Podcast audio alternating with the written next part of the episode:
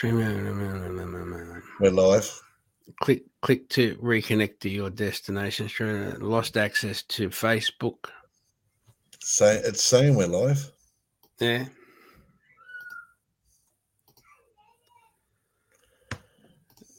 So why does it? It's not letting me in. Yeah.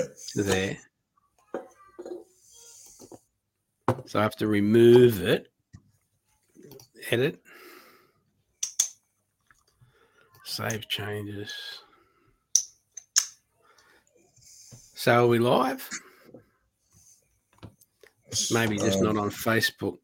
Maybe just I don't know. Because it says we're live, but with an exclamation mark on Facebook. So yeah, well, we'll see what happens.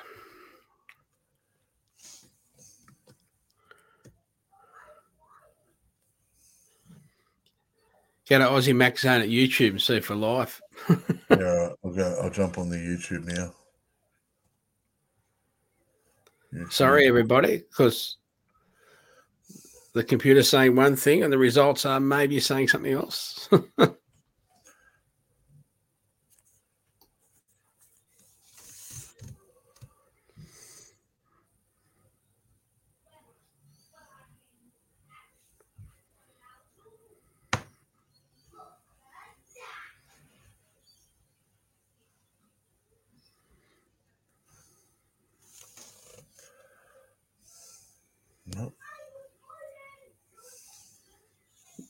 Oh, yep, there we are. That YouTube? Yep, we're live. Okay, so I can go do this bit. This is Aussie Mac Zone. We'll cover everything Apple, including Macs, iPhones, iPads, and more. All this from an Aussie perspective. Sit back, relax, insert yourself into the zone. The Aussie Mac Zone. What? Welcome to Aussie Mac Zone, episode 391. And you can tell by our shabby start, it's been a while. We're out of practice. So we're here again now. Back. Zahn, how are you, sir? I'm absolutely fantastic. Loving lockdown. Life's great. As you can see, I've cut all my hair off and shaved my beard. I'm not going crazy. I'm fine. I've got my hat on. A special hat. Yep. So there you go. Those people that can see it on YouTube or Facebook if it's working. I'm just checking to see. But we don't know. Now. I don't know if we're on Facebook. We're definitely on YouTube. Yes. Fantastic. So people can catch up with us. So while you'll do the research, I'll do some. Yeah.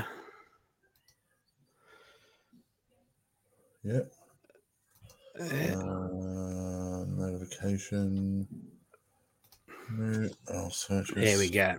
So show 391 with Zahn and Michael. That's right. So our Aussie Apple ramblings this week. Story 1. iCloud for Windows updated with new password manager app. So Keychain has gone over to Windows as well with iCloud. Yeah. So if you've got an Apple phone and Windows machine. So 9to5Mac reports Apple has updated its iCloud app for Windows users, finally bringing a new password manager app. This new password manager app is available with this update and allows users to access and manage their iCloud passwords on their Windows computers. They can add, edit, copy, paste, delete, pardon me, or look up any usernames or passwords saved to their iCloud keychain. View and manage your saved passwords on your Windows PC with the new iCloud Passwords app. Sync your passwords across devices and PC in Edge using iCloud Passwords extension. With the app, users can keep their photos up to date across all devices, including their PCs. They can also create shared albums and invite others to add their own photos, videos, and comments. To install iCloud for Windows, users need Windows 10 version blah, blah, blah or higher and Windows version blah, blah or higher. Don't know why they've written that line twice. Overall, iCloud for Windows includes iCloud Photos, iCloud Drive, iCloud Passwords, iCloud Mail, Contacts, Calendars, and Bookmarks. Although it is version 12.5, the iCloud for Windows app has only been available for 3 years on the Microsoft App Store at the time, Apple wrote. The new iCloud for Windows app introduces a new iCloud Drive experience for Windows 10 users, powered by the same Windows technology that also powers OneDrive's Files on Demand feature, enabling users to be more productive offline on mobile devices and quickly share files on iOS. Download iCloud for Windows via the Microsoft Store for free. So there you go. Just another little edge going towards that side of the world. Yay. Yeah. Yeah, well, if you're a Windows user, if you're a Windows user and an, you know, an iPad user or an Apple phone user or prefer Apple Music. Yeah. I don't know whether Windows even got a music store anymore, so I don't know. I don't use Windows. Yep. So there we go. I use Apple Music all the time. I was watching TV. Yeah. Yeah. Found a song on one of the shows I was watching. Hit Shazam, got it, and then downloaded the album. I was using Apple Music today while I'm sitting in the office, and I was listening to War of the Worlds again. Oh, awesome. Great soundtrack. Great. Yep. Yeah, just started record 2. Oh, excellent. So the little car that we bought, it has a Kenwood system that you can plug your iPhone in, and it's got iPod /iPhone Play. Yeah. Which I love. It's like the old version of, you know, the new.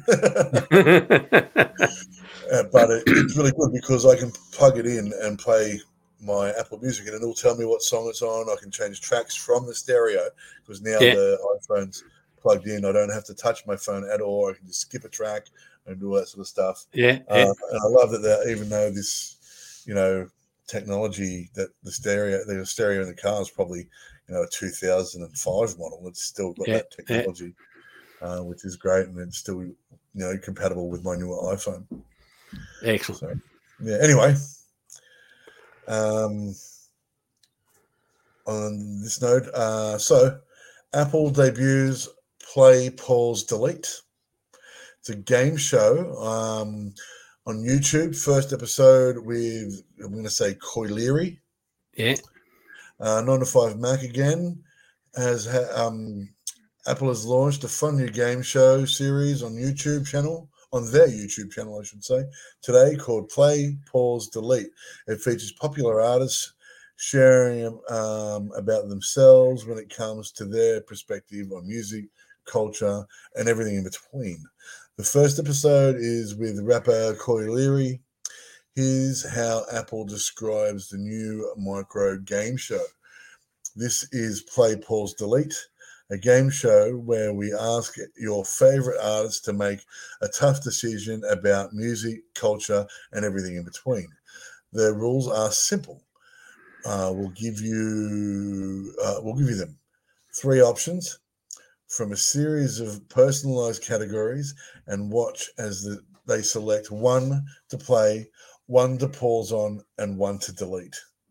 The first episode with rapper Coi Leary, aka Big Trendsetter, is about 6 minutes long and covers everything from what music she's listening to, thoughts on birthday gifts, favorite venues, superpowers, and more.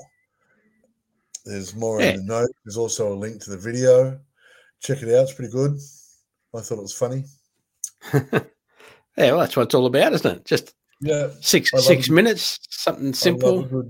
I love a good game show as well, especially I'm a big fan of all the comedy British game shows that really don't go anywhere and have any points, but they're still a game show, which is good. And so, we had bad news this week about our British game shows. I know. Absolutely. Absolutely. Sean. I'm not normally sad about celebrities passing away because I don't know them. You know, yes, I see them on television, but there's that detachment. Yeah. With Sean Lock, I've watched so much of his stuff, and I really like his comedy. All the panel shows he does, he's great. And, you know, Kellyanne and I watch a lot of 8 Out of 10 Cats, a lot of 8 Out of 10 Cats Does Countdown. We've watched, you know, the 15 story, you know, whatever it's called, this show, which has slipped my mind at the moment. And I was actually sad. I really liked Sean Lock. I thought he was a funny guy. What got me too was the notes on Twitter from John Richardson, from Jimmy Carr, from like a whole bunch of different comedians, right, to the older comedians that were working with him when he first started. And it was an actual shock and sad, especially because he really didn't sort of put it out into the public that he was sick. Nah. You know, he just sort of, I noticed that he started to fade away on 8 Out of 10 Cats when Rob Beckett sort of started taking over for him. And I just thought, he must be doing his own thing. Can't wait to see it. And then, you find out that, no, he was actually really sick. He passed away and he's got a family. And he's young too. Yeah. Right. And so, I was actually a little bit sad because, again, made me laugh a lot. Yes. Just some of the silly things he did. And you weren't expecting it. You've got a mascot today, Sean. Well, actually, what I've got is a surprise. Or a book, that he'd written, which wasn't actually a book. It was just horrible insults, And, very clever man. Be a great. And really simple, simple. Yeah, really simple, but absolutely funny nonetheless. And dry, And I think, it is an absolute loss. Definitely here in Australia and Britain, where we watch those shows. And so, that's my 2 cents worth on Sean Lock. Yeah, great loss. So, anyway. All right. So, are you? Yeah. So. Oh, cool. Why, yes, there we go. Why Tim Cook thinks Australia a perfect tech breeding ground. Australian Financial Review reports, having reinvented personal computers, tablets and phones, Apple has arguably done more than any other company to shape the present. Its CEO is now trying to reframe how to engage with the internet. From Australian Financial Review's Platinum 70 magazine, which was out on August 20. Having reinvented personal computers, tablets and phones, Apple has arguably done more than any other company to shape the present. Its CEO is now trying to reframe how to engage with the internet. When Tim Cook took over as CEO of Apple almost exactly 10 years to the very day, it was akin to following on from Jesus Christ. The iPhone, unveiled in 2008 by Cook's predecessor Steve Jobs, had been dubbed the Jesus phone due to the religious-like fervour it stirred up in fans, and the saviour moniker rubbed off on the boss. Upon the release of the iPad in 2010, The Economist depicted Jobs as Christ on its cover. Now, more direct story if you have a subscription to the Australian Financial Review, but I've got some 9to5Mac quotes from the article. Yeah. Tim Cook's 4 a.m. star to the stuff of legend. A new interview with the CEO opens with his explanation of why he's at his desk by 4 a.m.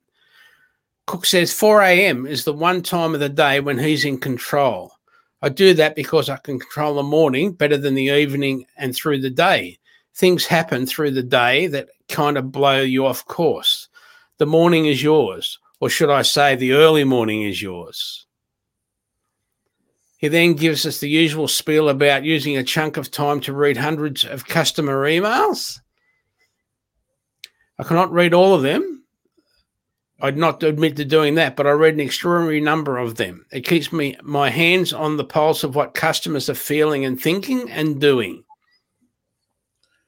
He forwards them around the company to whichever team he thinks needs the feedback. It's a randomized way of keeping in touch with the various corners of the Apple empire. He's a great believer in augmented reality. Tech can be used for good or bad. Apple makes tech designed to enrich people's lives. The company thinks very carefully about everything it does. Apple is driven by its values. Privacy is a human right.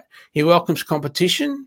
Apple only has customer interests at heart in things like App Store control.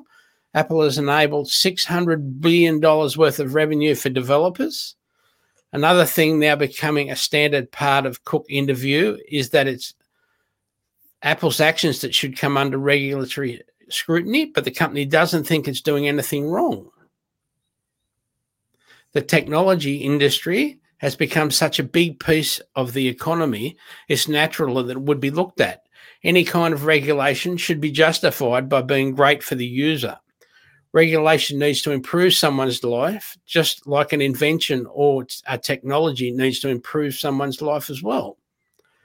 Cooks said that taking over from Jobs wasn't his greatest challenge, the pandemic was.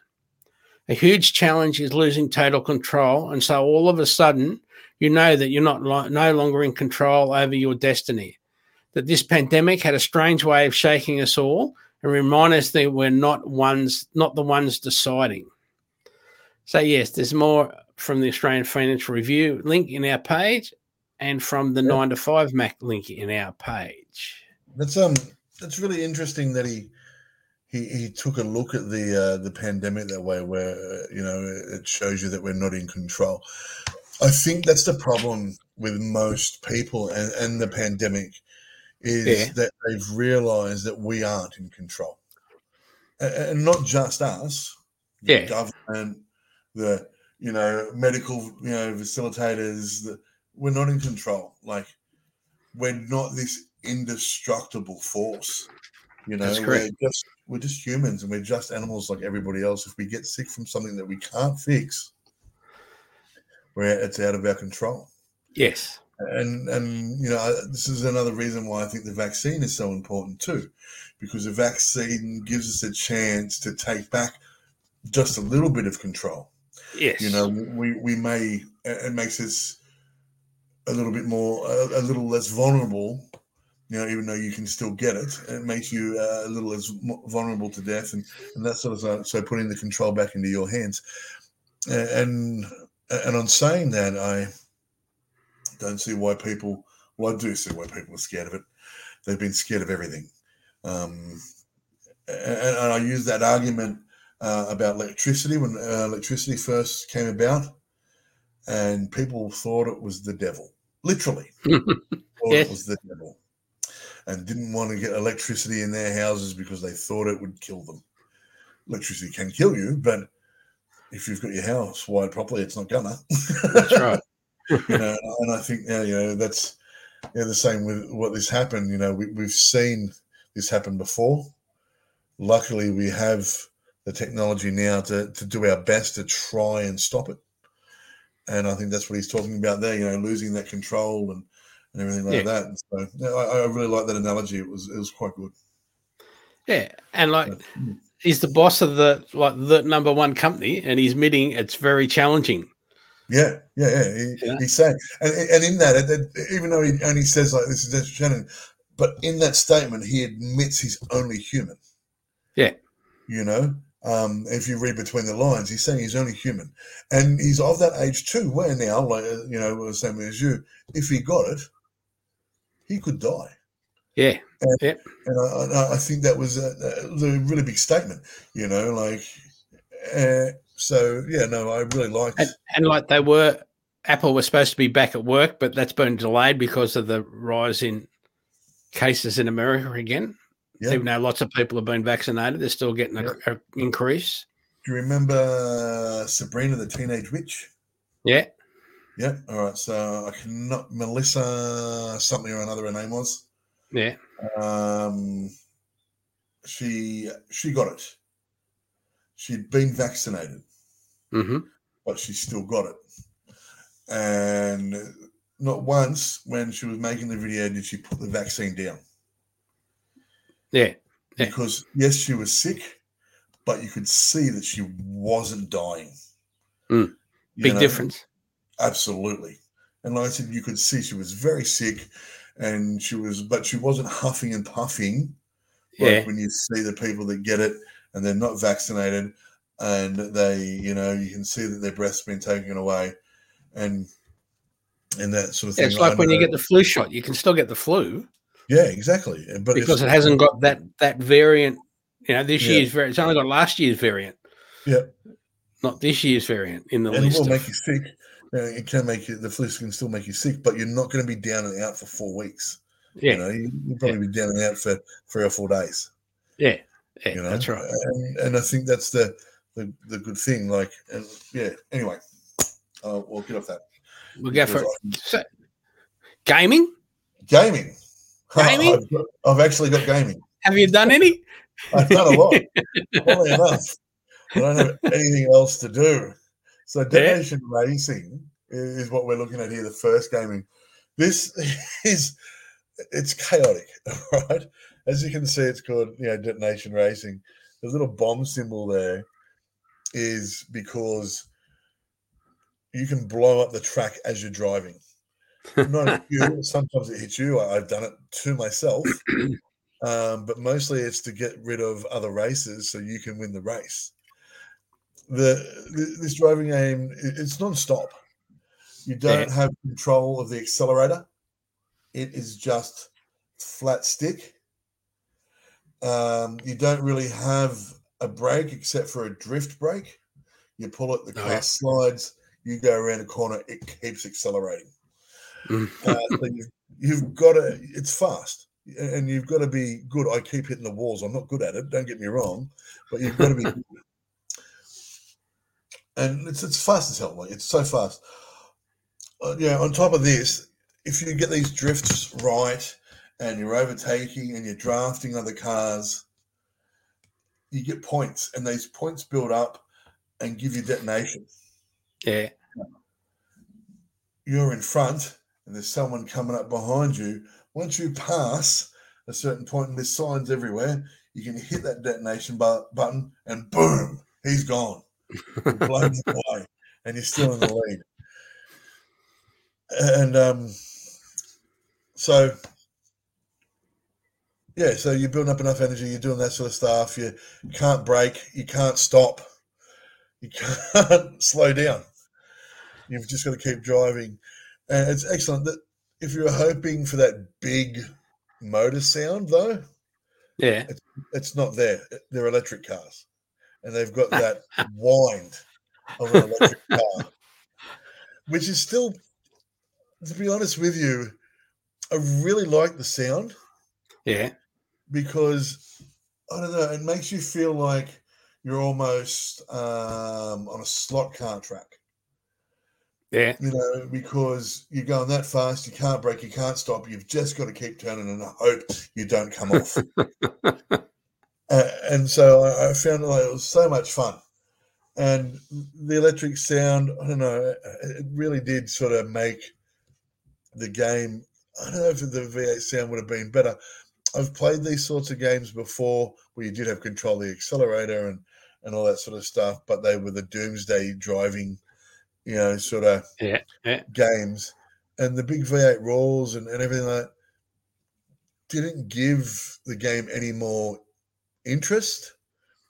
For some reason, that electric wind, when you hit the handbrake and slide, it slides and sort of cuts out for a second and then cuts back in and you know, goes that instant power.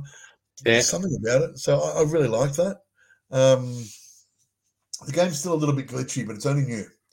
And so I can look past that because of how good the driving was and the explosions. And it's got this terrible, like, noughties dubstep party remix in the background. And it sort of makes the game funny. Yeah. And, you know, even though you're blowing up your phone, you can get quite serious in that sort of shoot 'em up scenario, but this dubstep is just terrible, which makes the game funny. And when you're going on and you're swapping tracks and you're leveling up, you've got a host. And the host is wearing that symbol, the bomb symbol with a smile as a helmet. Yeah. And he's, you know, explaining to you, so you're going to go out on the racetrack and blow everything up, but you already knew that. You know, why else would you be here? And it's, yeah. So it's got that sort of adrenaline pumping. You're all going to go out and blow everything up and die probably. And so it really is sort of a little bit of a blast from the past of the early, you know, sort of 2000s gaming, like the drive and destroy sort of games, which was good. I really liked. It was just a lot of fun. I'm going to give it 3 out of 5 apples just because it still is a little bit glitchy, but they will fix it. I know they will. And it'll be a really good game. There's a lot of levels. There's a lot of driving. There's a lot of each time you go on to a new level, you get a new instructor. Your host stays the same, but you get a new instructor. The instructors are just as crazy as the host. One of them says, "You're my baby now. You know, I'm going to nurse you into this car." It's very funny, very fun, very fast. Yeah, and if you like driving games, which I do, you'll get a kick out of this one. Excellent. Game number 2. Tetris. Yeah. That's all. No. Need I say more, though? Do I need to say anything else? Apple Arcade has Tetris. It's called Tetris Beat. I know I don't really need to say much more than that, but I'm going to. I know you're as excited about it as I am. Who doesn't love this game? I don't know anyone that doesn't like Tetris. Yeah.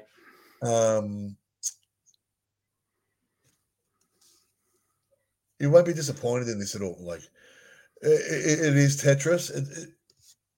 It does have a little bit of a difference.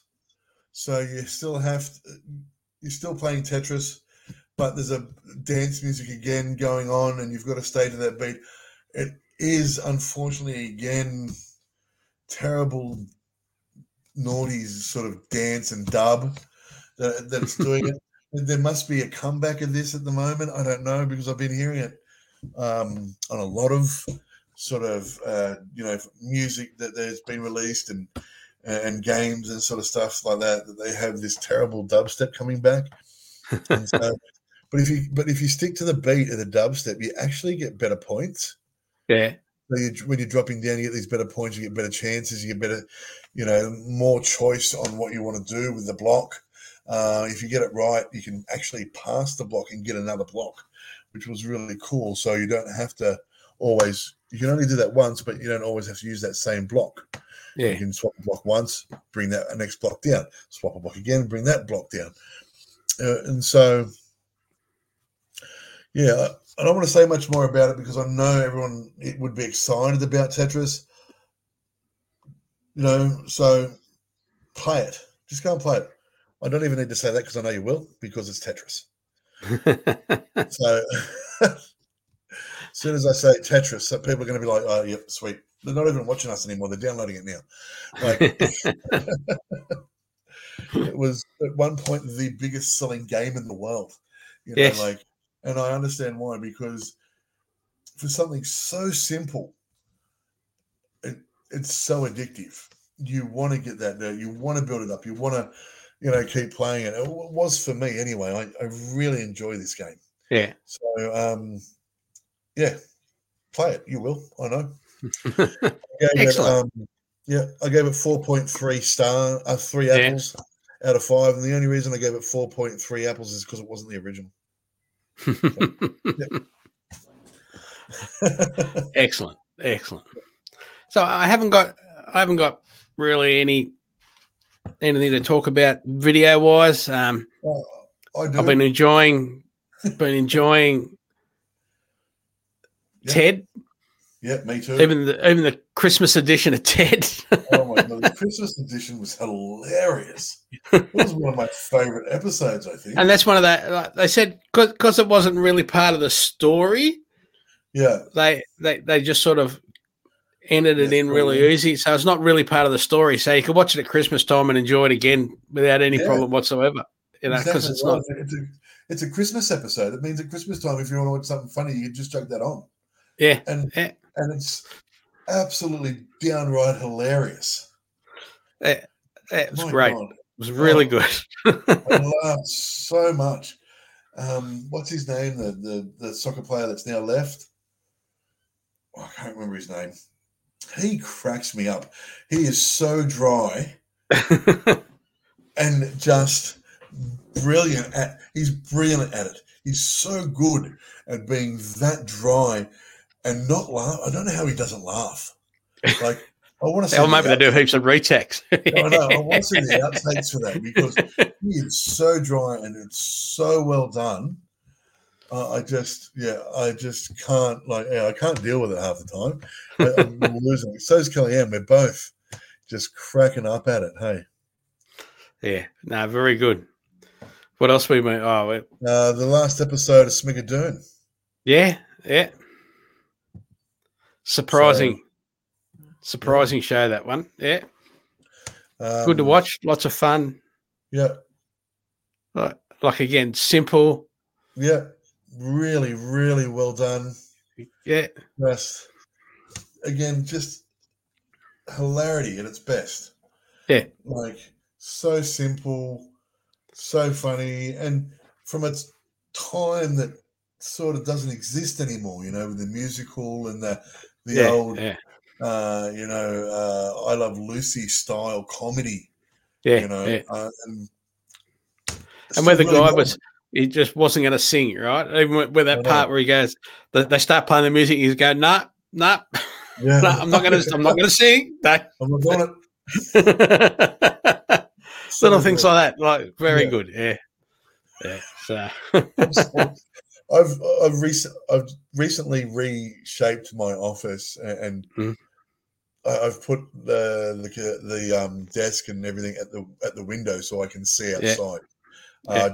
I needed because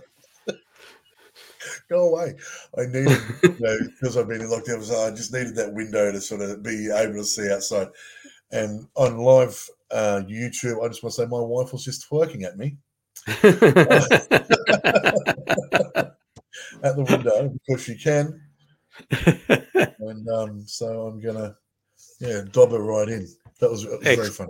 What else have I been watching? So we've been doing the old all the Star Wars movies. Oh, cool! Yeah. We only just did those as well. Mm-hmm. We're rewatching Castle. Yeah. I really liked the Castle series, and so we rewatched that. We're watching a new one called Bull, which you would really like. Mm-hmm. Did you ever watch NCIS? Yeah. So it's got the blonde bloke out of that, not McGee, the other one, and he is a psychology. He's got a doctorate in psychology and something else, I think, and he runs a law firm. Yeah, but he psychoanalyzes the whole system to guarantee a win, basically. And it's very good. It's very funny, very smart. I really liked it. I've been watching Not Going Out on YouTube. Oh yeah. What he does is he releases one little part out of it, like on Tuesday, and another, like the whole episode on Friday. Yep. And once a week, Lee Mack. Yep. I like Lee Mack. He's very funny as well. Yeah. What else have I been watching? I'm trying to think. I can't remember what it was. Yeah. Just lots of... I've been watching some old Jim Clark stuff. Yeah. Jim Clark, old Formula One driver who died young. Oh, yeah. Mighty just reminded me. Mighty Car Mods on YouTube. Yeah. Which one? Hey? What's it called? Mighty Car Mods. Oh, yeah. Aussie guys about my age. Maybe a little bit younger. And they're turboing a postie bike at the moment. Just for shits and giggles, you know? Yeah. And so I've got to watch the next episode to see how they went. I want to see it run. I think it'll be hilarious. And there's also a thing on YouTube, something life. I can't remember what it's called now. Anyway, all it is, 5-10 minutes worth of photo, like old photos up until about the 80s. Yeah. But I took a photo of the screen yesterday because one of them was the first known wheelie. Oh, cool. On a car. In a car, yes. Yeah, like back in the 1940s or something. I was going to say it would be like not 40s or 50s or something, wouldn't it be? 50s. So I sent that to John. Took it and sent it to John. Yeah. He's a family member who works at the dragway when he's can work at the dragway. People, yeah, that's all. So I've been watching a fair few YouTube channels that have to do with restoration, like car restoration. Mm-hmm. Yeah. Stuff like that. Well, nothing I can remember the name of. I've also been watching? Just old stuff that I've already watched. Sort of rewatching things. Yeah. Older. Yeah. Excellent. Yep. So, story? Yep. Where are we? Sorry, guys. I read that one. There we go. Handcuffed woman uses Apple Watch to summon help during a home invasion. Yeah. iMore reports Apple Watch to rescue once more.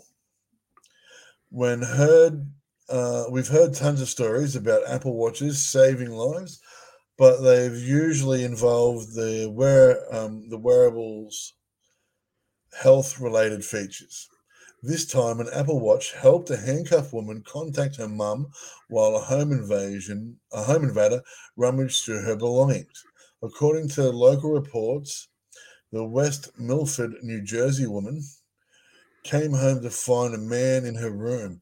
After demanding money, the man handcuffed the woman to a bed, at which point she was able to use her Apple Watch to text her mum. Police later arrived just as the man was leaving. After being held captive for more than an hour, the victim complained she was cold, sitting on the floor. According to her statement to the police, this led Canning to handcuff her to the bed, leaving her hands free with evaded states, and allowed the daughter to text her mother. It's just telling the story again. Using her watch to call police. Amazingly, the woman's mother was upstairs throughout, seemingly unaware of what was going on. The mother came downstairs to check on her daughter, unsure whether the message was serious. She was met by Canning, who pointed the airsoft gun. Which I think is one of these new gel blasters. Yeah, it is. Yeah. They look real. Like they do look real. Yeah, they do. Which she and her daughter believed to be a lethal firearm. At her again demanding money. Money records claim. Money. Thankfully, the police were able to apprehend the man, at which point they also found car keys belonging to the woman's neighbour. While these stories tend to involve features like the ECG app found on Apple Watch Series 6, the woman's quick thinking was enough to outsmart her home invader and save the day. Yep. Sending and receiving messages is one of the best Apple Watch features that most people don't make enough use of. Thankfully, this wasn't the case here. Yeah, more in the notes. That's really cool. It was. And that reminded me to, like, when I sent you the photo, but then I said on my watch that I'd actually sent it to you because it had been a couple of minutes from when I sent it to you. Yeah. And I wanted to make sure you got it because my phone's in silent mode. So yep. Awesome. Anyway, so we go to this one. So Exhibition Web at 30 celebrates 30 years of the web with 30 key moments. The Drum reports Web at 30 is a brand new exhibition brought together by the Centre for Computing History with support from Raspberry Pi and Receptional. It builds on the success of 64 Bits, an acclaimed digital archaeology exhibition, which has popped up at digital festivals in London and New York over the last decade. This new show will celebrate 30 years since the first website was launched by Sir Tim Berners-Lee at CERN on August 6, 1991. On display will be 30 pieces of hardware and software which either made the World Wide Web possible, or have contributed to internet culture and commerce ever since. Jason Fitzpatrick, Chief Executive Officer and founder of the Centre for Computing History, said, "This exhibition is a vital curation of web history. With a generation now born connected, it is imperative that we show how we arrived at the web. We know today. This interactive display is a great way to show just how much things have changed in a very short time." Absolutely. Visitors will be able to get hands-on with the first browser, webcam, and affordable modem, as well as see examples of early digital art, comics, games, memes, and zines. Zines. They also find free beginner-friendly workshops run by Raspberry Pi, where kids and adults can get and creative with coding and simple electronics, which I use all the time. Yeah. Jim Bolton, founder and curator of 64 Bits and Digital Archaeology, added, "The last 30 years have been the birth of the information age, equal in magnitude to the transition to the modern world from the Middle Ages. Web at 30 is vital to ensuring that future generations know as much about the recent history of the web as they do about the early history of books." Yeah. And Gordon Hollingworth, Chief Product Officer at Raspberry Pi, commented, "Computing is for everyone. We're looking forward to showing people how they can get creative with the code, making games, and building simple electronic devices. We encourage everyone to come and get hands-on with digital technology that shapes our world." The Centre for Computer History is also seeking corporate sponsors to support the Web at 30 archive after the event and bring it to more cities across the UK and the world.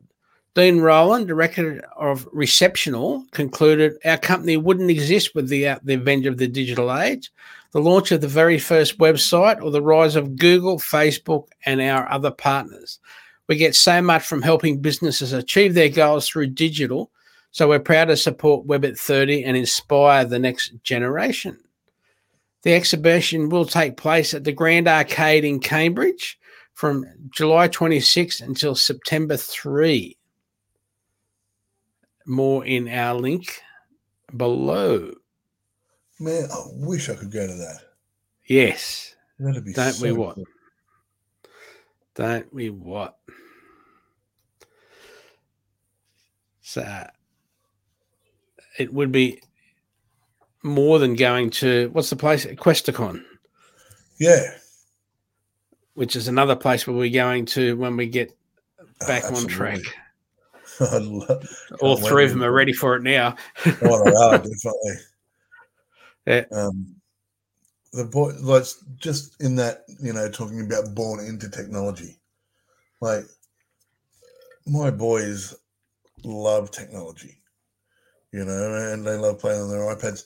They found Roblox by themselves by watching YouTube, you know, and because they're allowed to watch kids' YouTube. And so they'd watch kids' YouTube, and then they found Roblox. And they're like, can we download Roblox? And we had no idea what it was, you know. And so he downloaded Roblox for Mason, and then Hunter got really into it. And Hunter's more into it than Mason. Yeah. And now, and he's 4. And but they know how to turn on their iPad, get in the Roblox, set up a game, go in and play with kids their same age online. Yeah. Yeah. You know, and they're from all over the world. You know, like, so he's playing with kids that are in between, you know, sort of 4 and 10 from all over the world. Anyway, yeah. It's amazing. They have no idea that, you know, when I was 5, I didn't even have a house phone because we didn't have no electricity. It was evil. It's phenomenal. And even within my 43 years of existing, it's changed so much. Yeah. You know? I never thought... We're lucky. Yeah, we are. We really are. Like self-driving cars. I always thought that kit was make-believe. And then, you know, like, the Tesla company comes along and does it. Yeah. You know, it's really cool. And so I'd love to go and check that out. But I'm a car person. Hey? I'm a car person. I enjoy the drive.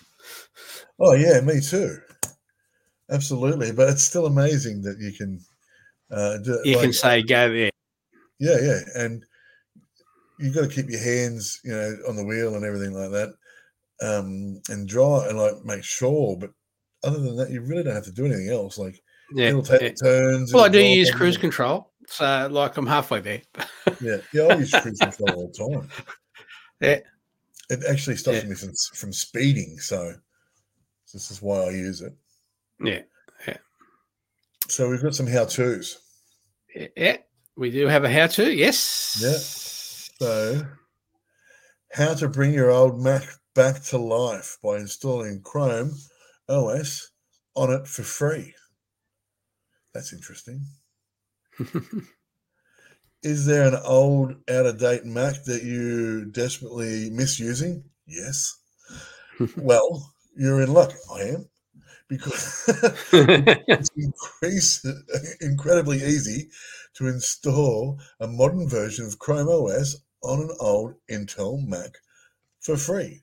CloudReady. It's a new product by any stretch, but I had always been itching to try it out. Just last year, Google acquired Neverware, the company behind CloudReady. This means that Google offers an officially section away of reviving old computers with Chrome OS. Here's how to get CloudReady up and running on an old Mac. 9to5 was able to get CloudReady running on a 2014 Mac Mini and a 2012 13-inch MacBook Pro. Both of these machines have run-of-the-mill specs for either time. Each of these Macs are 4 gig of RAM and much older Intel processors. Neither run recent versions of Mac OS particularly well, and they certainly aren't good for power-hungry tasks. The MacBook Pro model that I use for this experiment only runs a Mac OS up to Catalina, so it's already out of date. The Mac Mini that I use can run Big Sur, but is severely underpowered. Being 7 years old and not physically upgradable, limitations of Neverware's version of Chrome OS. Neverware's variant of Chrome OS has a few limitations that you should keep in mind. It is based on Chromium rather than Chrome. That's why you'll see blue icons rather than googly multicolored ones. Okay, yeah, cool. You cannot install Android apps on CloudReady like you can on an official Chrome OS computer. It can only run Chrome app, progressive web apps, and websites. CloudReady does come with a few other native apps like a simple file app and wallpaper picker, but that's about it. Other things to keep in mind is how often you'll get updates. CloudReady doesn't get updates in tandem with the shipping version of Chrome OS. However, it does get regular updates and runs a secure version of Chrome OS that supports the modern web. There's more in the notes. Now, this is really cool. You know the old Mac I've got here, the big flat screen thing that we updated and were using. We could definitely run that on that. Yeah, I'm sure. Yeah.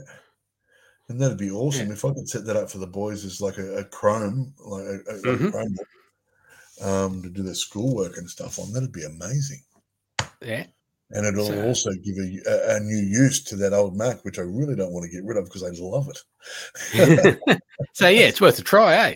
Yeah, I reckon so. Certainly worth a try, yeah. Yeah. Well, yeah, so we'll try that. Yeah. Yeah, we'll have to zoom into each other and have a go. Yeah. Awesome. So, anything else? Yeah. Be safe. Be nice. Safe, yeah. Get zapped. Yeah, get zapped. And be nice. Be nice to people. Because we're all going through the same thing. Yeah. And it sucks. I know in New South Wales, especially in the Sydney region, you know, where we're only allowed out an hour a day in some places. We're only allowed to go to the shop once. We need permits to leave 5Ks out of our area. Mm-hmm. Yeah, I know it's hard, but we're all in it together. Yeah. So if we're nice to each other and we support each other from afar because we're not allowed too close. I do have one comment. Yep. I've tried to do some online. I tried doing some online shopping on the weekend. Yep. So I've done online shopping, JB Hi-Fi, and perfect, right? Yep. That was a couple of weeks ago, I admit. Yep. Right? Easy, you know, half-hour pickup, whatever. Yep. My local computer shop that I buy parts through, perfect. I just place the order, walk down and drive down and get it. Like, that's it. But I've tried some of the bigger shops. Yeah. Yeah, awesome. D-Comp, perfect, all D-Comp. Over the place, people. Yeah. James Taylor works at D-Comp in Windsor, I'm pretty sure. Yeah. Can't see James at D-Comp in Windsor. Tom's aunt sent you. Love that. Yes. But my challenge has been some of the bigger ones. Yep. Bloody hopeless. Oh, hopeless. Yeah. Like, we tried to order something online. I tried to use the iPad, didn't work. Yeah. The grocery shop, you do it and then it's delayed, or you got to pay for it up front, even though they don't know what's in stock when they're going to do the picking and all that sort of stuff, right? Yeah. But it's terrible. Just one example was we ordered some stuff. Yeah. One thing was $35 and one thing was $6. Yeah. Click and collect, no problem. So then they put the $35 thing was going to be ready in a couple of days, even though there was only one in stock, was going to be ready in a couple of days, all right. And the $6 thing was no longer in stock, so then they want to deliver that and charge us $15 delivery. So they got told to just cancel everything and forget of it. Absolutely. And give us our money back. Yeah. And another one was I ordered something beginning of August. Yeah. Was shipped on the 4th of August. Got as far as the Granville postage thing and got stuck in there. And I did a couple of inquiries with with the postal system. Yeah. And then today they said, oh, it shows that it's been delivered to somewhere in Moorebank, not Penrith. And then they also said, oh, it hasn't got the right address on it. But no one came here. You know, they said it's only got like part of the address, not the unit number. All the postie people know me. Yeah. And like, why would it go from Granville to Moorebank when it never came to Penrith? Yeah. Because it says so on the list. So either someone's telling a fib. Yep. Or they have no idea what's going on. Yep. And is this with Australia Post? Yeah. Yeah. And that was today after making another inquiry on the weekend, said it was going to be delivered today. Yeah. And then they said, oh, it's got the wrong, it's not addressed properly. How would they know that if they didn't, if never even got to Penrith, they wouldn't know. Yeah, that's right. So anyway, but please be patient, people. Yeah. Please be patient. I just want to shout out, like, for postage and that sort of stuff. The Shaver Shop. We have done, you know, home haircuts. And we needed clippers, so we went to the Shaver Shop. This was coming from Melbourne. They packaged it up and said, look, it's going to be here by the 26th or the rah, rah, rah. They got it here to us on Friday, last Friday. Yeah. So it was like 5 days early. It was really quick. It was really simple to purchase on their website. Yeah. They were really nice. They sent me multiple emails when every location that it went to. Yeah. And so it was such a good experience to not have to worry about that, because, you know, when you're buying a shaver and something, it's not cheap, you know, and it was such a good experience. I was really happy with it. And so I just wanted to shout out the Shaver Shop and say thank you. We're not sponsored by them, by the way. This isn't a sponsored anything. It's just me saying thank you for, in this lockdown, you know, silly lockdown thing that but buying my crap is why, like, everything I've ordered from Amazon in the last 3 months has all turned up early. Yeah. I even got a refund on some of the postage because it arrived late. Yep. It still arrived earlier than I was expecting, but it arrived late according to them. So yeah, that's awesome. Like, you know, so yeah, it just doesn't make sense. Some people need to improve their IT department skills or whatever. Yep. But don't do it from the emails that people are sending you, because they're crooks. Yep. I get like 500 emails a day saying, oh, we've looked at your website and we think we can improve get you to number one on Google. Exactly the same wording from 50 different people. Exactly the same. Yeah. Some poor Russian guy's name floating about on the web at the moment, getting flogged because he keeps turning up on all these emails as well. So, all right. So what have we got? We've got, don't forget, show notes each week and the show upload. The link being. Oh, hell. There we are. aussiemaczone.com.au/ANZ391. Yes. There you'll see the links of show notes. You can email Michael or Zahn or Michael at Aussie Mac Zone. That's right. .com.au. Yeah. However you get us into your earballs or eyeballs. Like us. Yeah. Right. It just helps others find us. Yeah. Yeah. Apple News. Check us out there. Aussie Mac Zone. But thanks to our supporters, you, our listeners, the most important people. Over to Zahn for that infamous sign off. Excellent. Again, be safe, everyone. be nice, get a jab. It helps. And thank you all for watching, listening, everything like that. So remember, guys, an apple a day keeps the androids away. Bye. Thank you.